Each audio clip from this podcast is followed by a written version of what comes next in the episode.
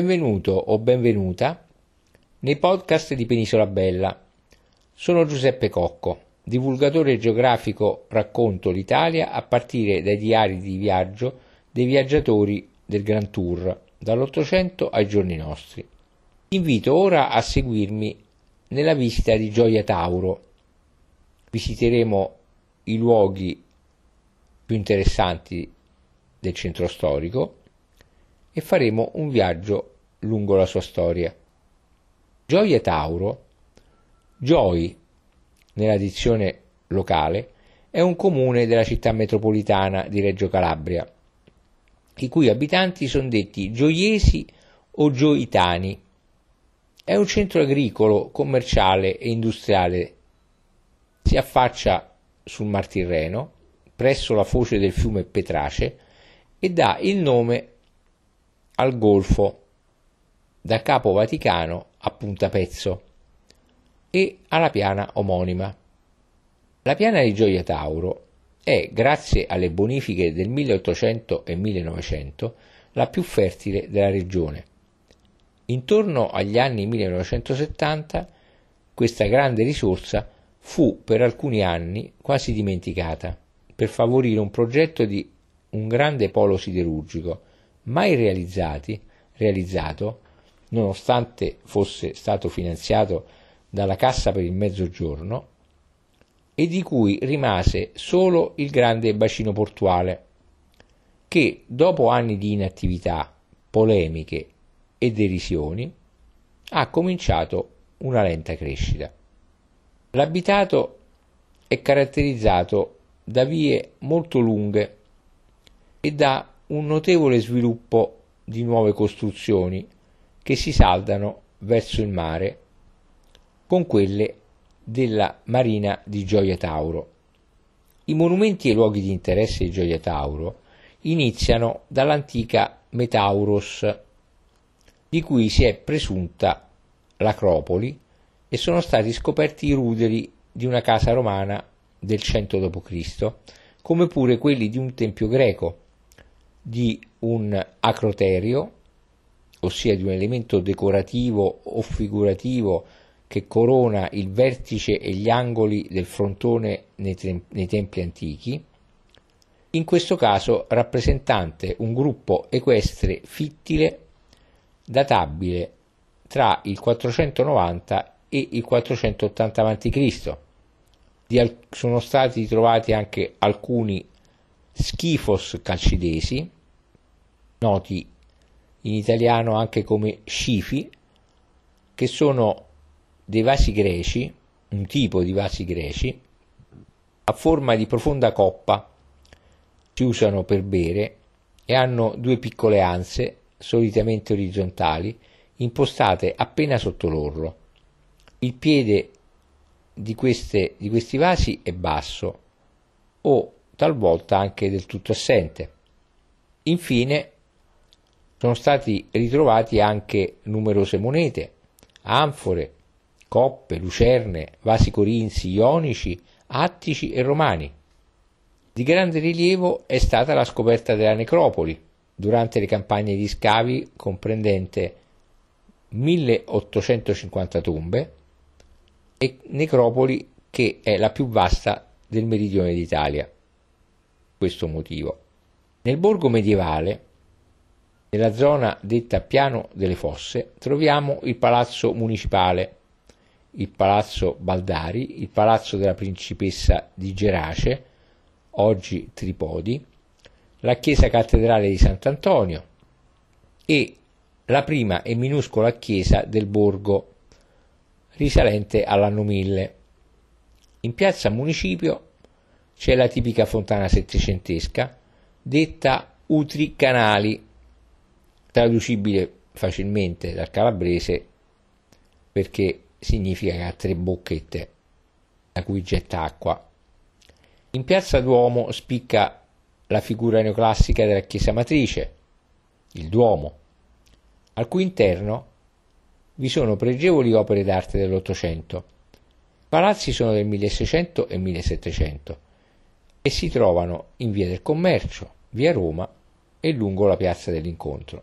Ma l'antico centro storico è rappresentato dal borgo di Geolia e dal piano delle fosse, come detto.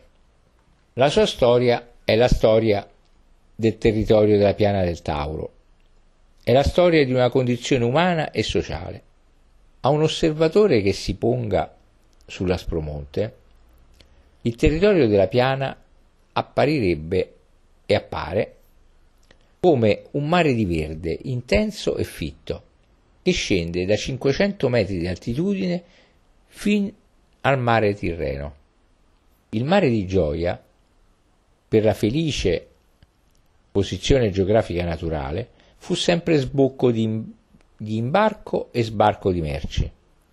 Infatti sono stati trovati alla foce del fiume Metauros ancoraggi, anfore e altri utensili che testimoniano come nel passato, fin dal periodo neolitico, esistessero rapporti commerciali con le isole Eolie e con le coste dei paesi che si affacciavano sul Mediterraneo.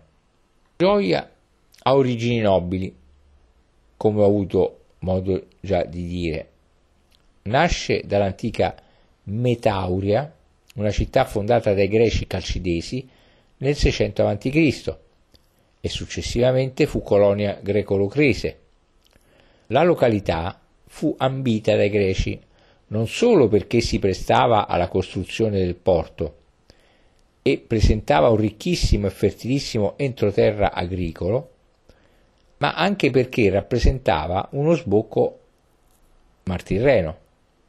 I greci locresi vissero in contrasto con le altre colonie greche, specie con Zancle, l'attuale Messina, e Reggio Calabria, l'allora Reggio, che pretendevano un forte pedaggio per l'attraversamento dello stretto di Messina, tanto che, al fine di immettersi nel Mar Tirreno, i greci locresi studiarono un percorso più breve, attraversando il monte Zomaro, cioè tagliando la Calabria trasversalmente, così come fa l'attuale percorso della nuova superstrada Ionio-Tirreno, rivitalizzando l'antica Metauria, le cui vestigia furono visibili fin dal 1500, fin al 1500. Della necropoli, invece, venuta alla luce nella campagna di scavi del 1960, Dopo i prelievi dei corredi funerari di altissimo pregio, oggi esposti al Museo archeologico di Reggio Calabria, le tombe sono state purtroppo distrutte dal tollerato abusivismo edilizio che ha devastato e continua a devastare ancora oggi la fascia archeologica che va dal centro di Gioia fino alle sponde del fiume Metauros e dal centro di Gioia fino al fiume Mesima. Lucillo scrisse nel suo terzo libro delle satire Vedrai ciò che prima desiderasti.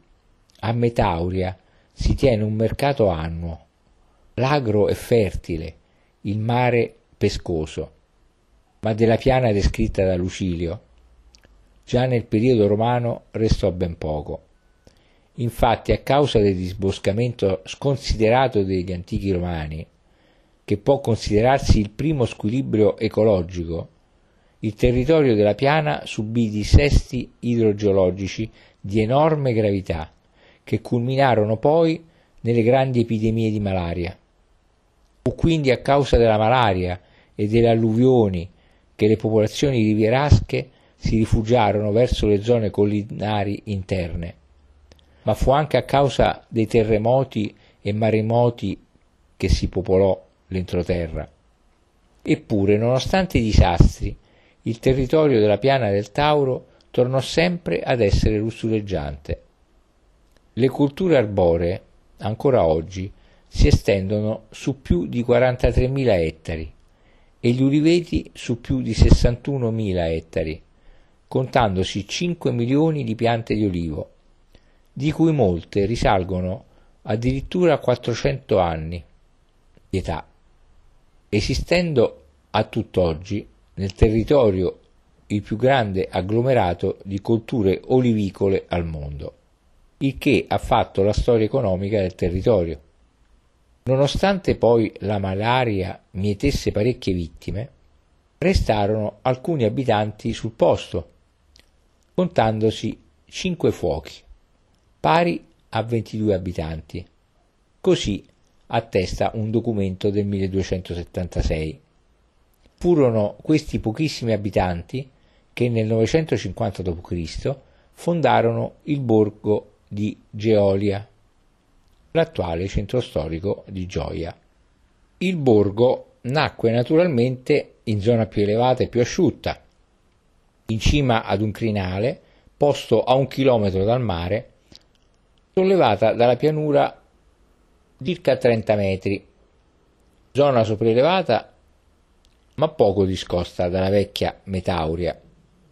Il terreno era recintato su tre lati da un dirupo e a est da un fossato. Era un agglomerato di pagliai e di case baraccate e qualche magazzino per la custodia di prodotti agricoli. Il borgo faceva parte della contea di Terranova, del feudo dei principi normanni, feudo che si estendeva dallo Ionio al Tirreno e quindi seguì le sorti del feudo. Fu poi casale del Principato, casale del Ducato, casale del Marchesato, casale della Contea, man mano che il feudo venne frazionato per motivi di dissesti o di eredità.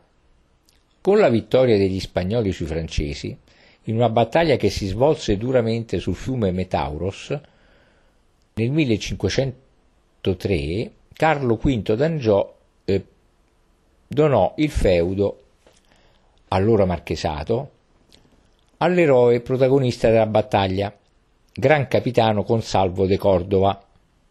Dagli eredi di De Cordova fu venduto ai De Marinis di Genova, i cui eredi successivamente lo vendettero all'asta ai Grimaldi di Genova, che lo tennero dal 1564 fino al 1754.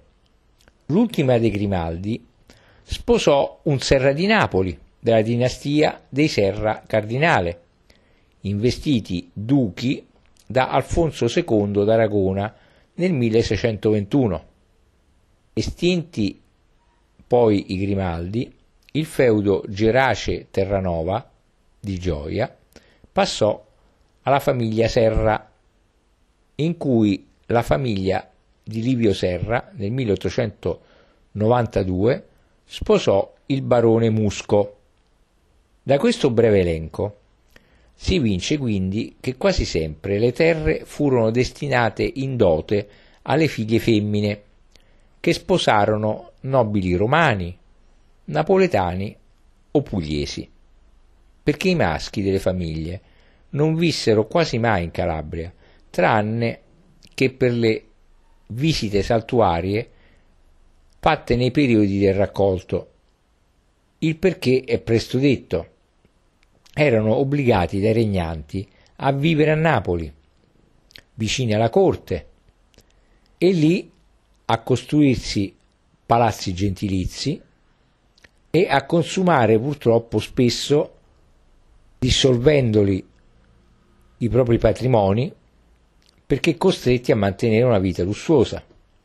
Capito spesso nelle famiglie anche la mancanza di, di eredi maschi Così le lussureggianti terre calabresi finirono ad eredi collaterali con, frazion- con conseguente frazionamento.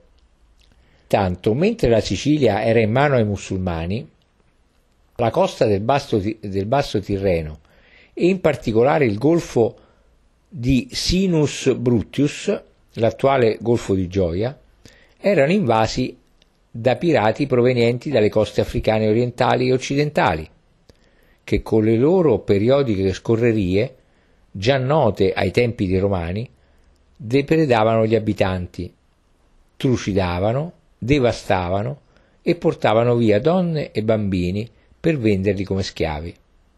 Le incursioni barbaresche continuarono fino al 1827, quindi in tempi abbastanza recenti.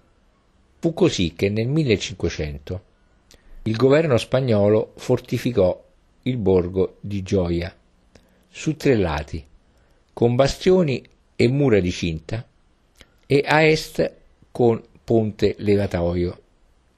Il borgo, divenuto così cittadella fortificata, fu dotato di quattro torri di avvistamento. Naturalmente si presume che, secondo il costume dell'epoca, per la costruzione dei bastioni della cittadella siano stati utilizzati i materiali che si trovavano sul posto, cioè le ultime vestigia dell'antica Metauria. Ma le incursioni barbaresche continuarono con cadenza biennale e in coincidenza con la produzione olearia, anch'essa biennale. Il borgo, intanto, ancora una volta divenuto polo di accentramento della produzione agricola, non solo della piana, ma di tutta la zona tirrenica, tentava di sopravvivere, difendendo i raccolti e per custodirli furono create delle fosse nel sottosuolo per i cereali e per la conservazione dell'olio. Da qui derivò la denominazione del borgo, volgarmente detto Chianu di Fossi, Chiano delle Fosse. Dai documenti emergono le date delle incursioni ed anche alcuni nomi dei prigionieri che sono schiavi riscattati a suon di ducati d'oro. La procedura per il riscatto veniva condotta da una organizzazione napoletana, la Santa Casa della Redenzione dei Cattivi di Napoli, organizzazione che trattava l'entità del riscatto a nome delle famiglie dei prigionieri che versavano alla stessa una percentuale per il servizio. L'organizzazione curava quindi la liberazione degli schiavi e il trasporto per ricondurli alla loro terra d'origine tramite i mercanti napoletani. Risulta che a Geolia le trattative di riscatto per taluni prigionieri durarono decine di anni. Dell'antica Geolia resta autentica ancora oggi la struttura urbanistica della cittadella fortificata, con la via Tauro e la via Roma, assi longitudinali più antichi, dove convergono tutti gli assi urbani, vicoli e vicoletti, e gli edifici, magazzini e case dei tessuti circostanti. La zona di piazza Silipigni, detta Chianu di Fossi, ha rappresentato sempre il polo fondamentale dell'area urbana in quanto non solo vi si affacciava il più importante edificio pubblico, la chiesa, ma vi convergevano tutte le stradine e non ultimo era, come abbiamo visto, il deposito dei cereali e dell'olio interrati, ricordato come Yoha, Zoa, Iove, Iovia, in documenti antichi, il toponimo corrisponde all'italiano gioia e anticamente gioi dal provenzale ioi, che significa in definitiva gioia, nel senso però di città di felicità.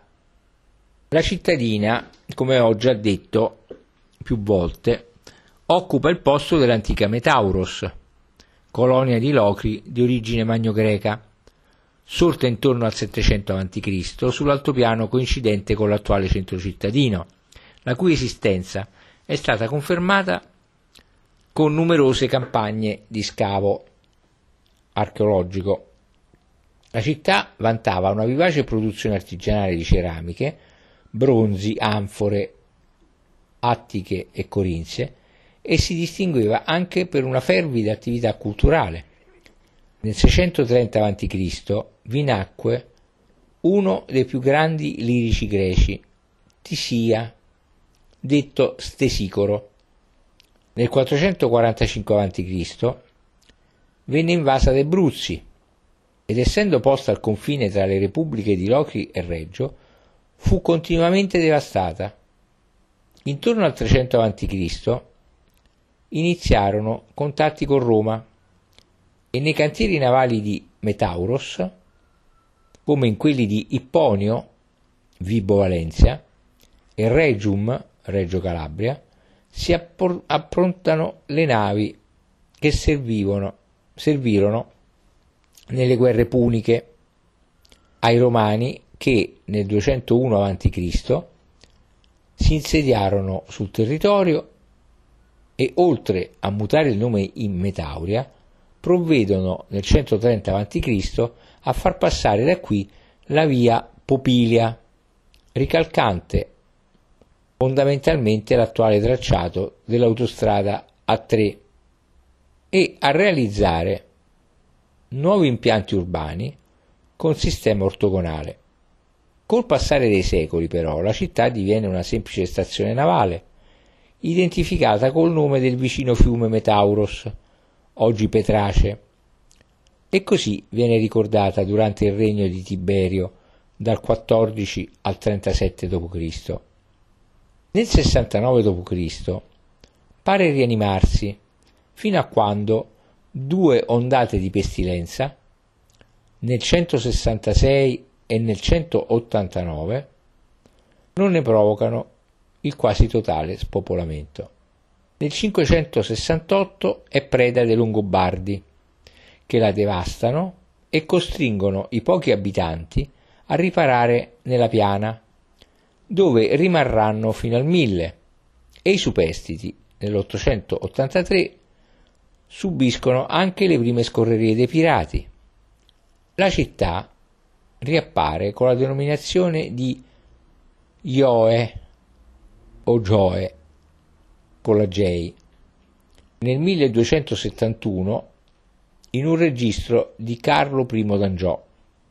Per la sua importanza strategica lungo la costa, ospitò il 30 marzo 1283 il primo Parlamento della storia dove il pontefice Onorio IV, con dignitari, ecclesiastici, feudatari e rappresentanti della piana, discussero e approvarono dei capitula per fermare l'imminente invasione degli aragonesi, che, attestatisi a Gioe, Gioe nel giugno 1284 vennero però colpiti dalla malaria e dovettero naturalmente desistere senza neanche l'intervento del Parlamento suddetto.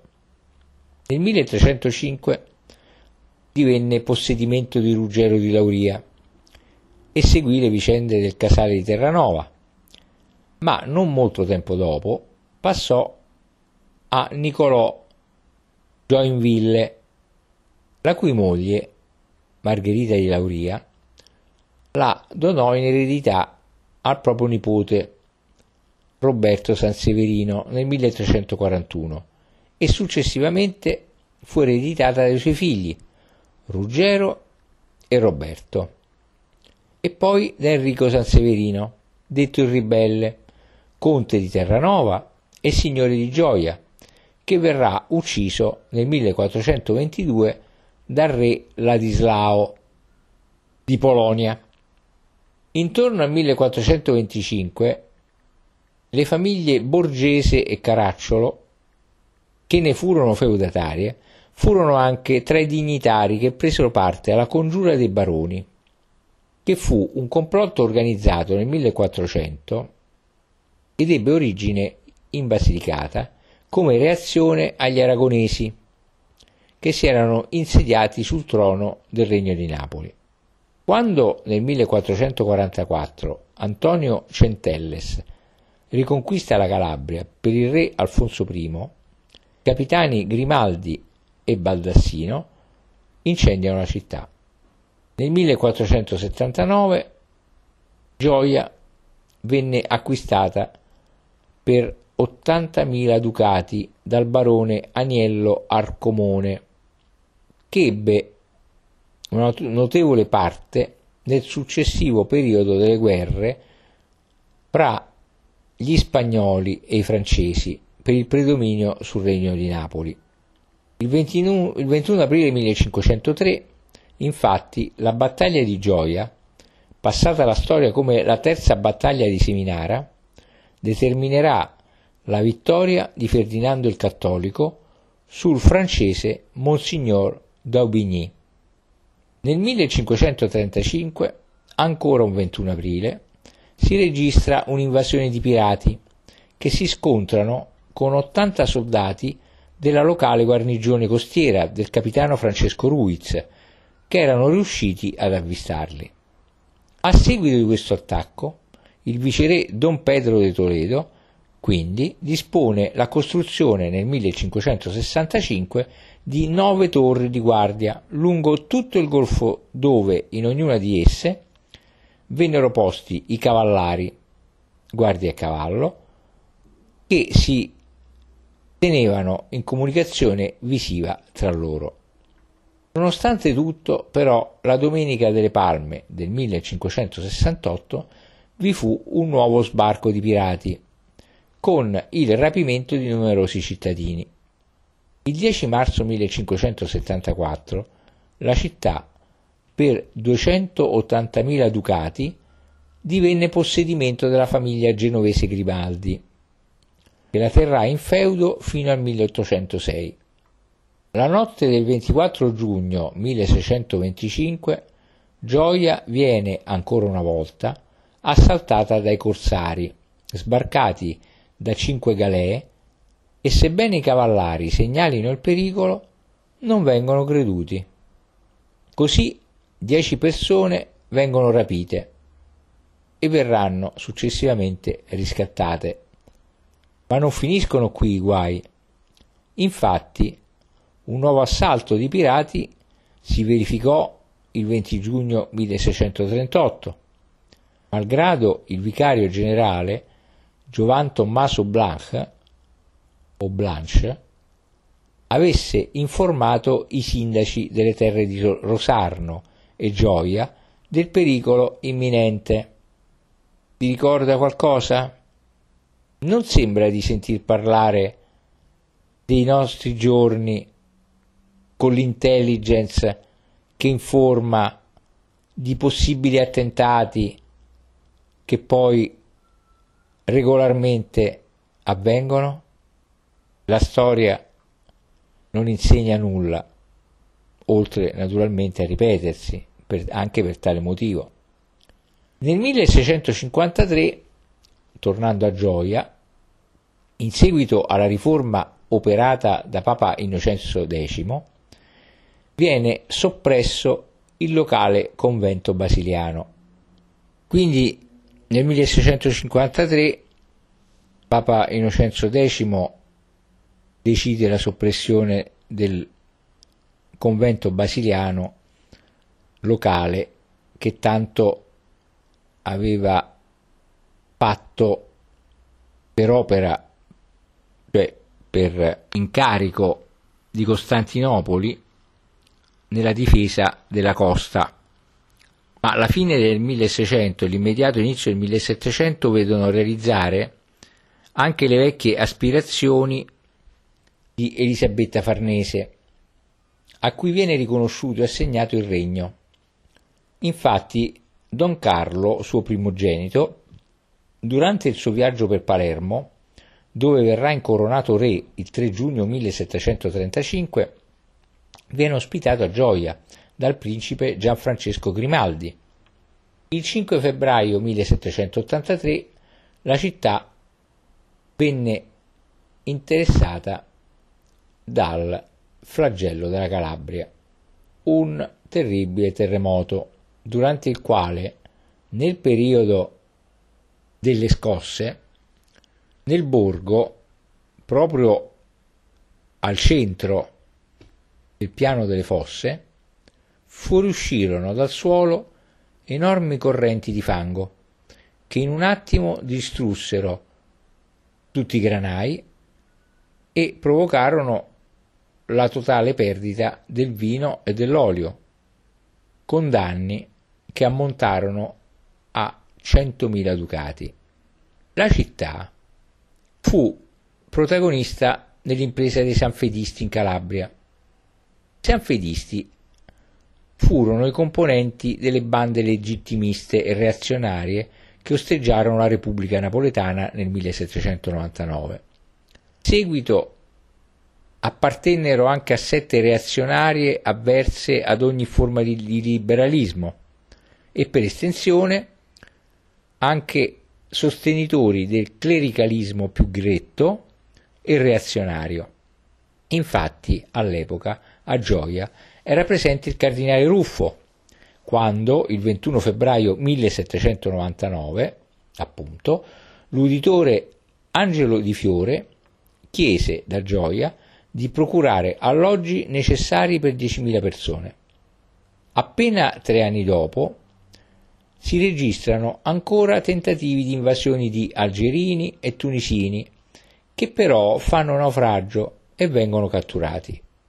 Poi arriva l'epoca napoleonica col 1805, in cui Napoleone, accusando i Borbone di tramare contro di lui, pone termine alla dinastia.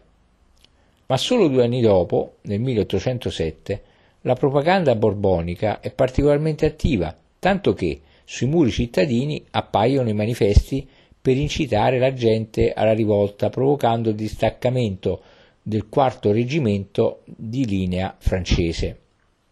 Caduto poi Napoleone nel 1814, i Borbone riconquistano il regno, aprono gioia ai commerci di Napoli, istituendo poi un regolare servizio marittimo nel 1844 e facilitando l'arrivo di moltissimi amalfitani che diverranno la spina dorsale del commercio cittadino.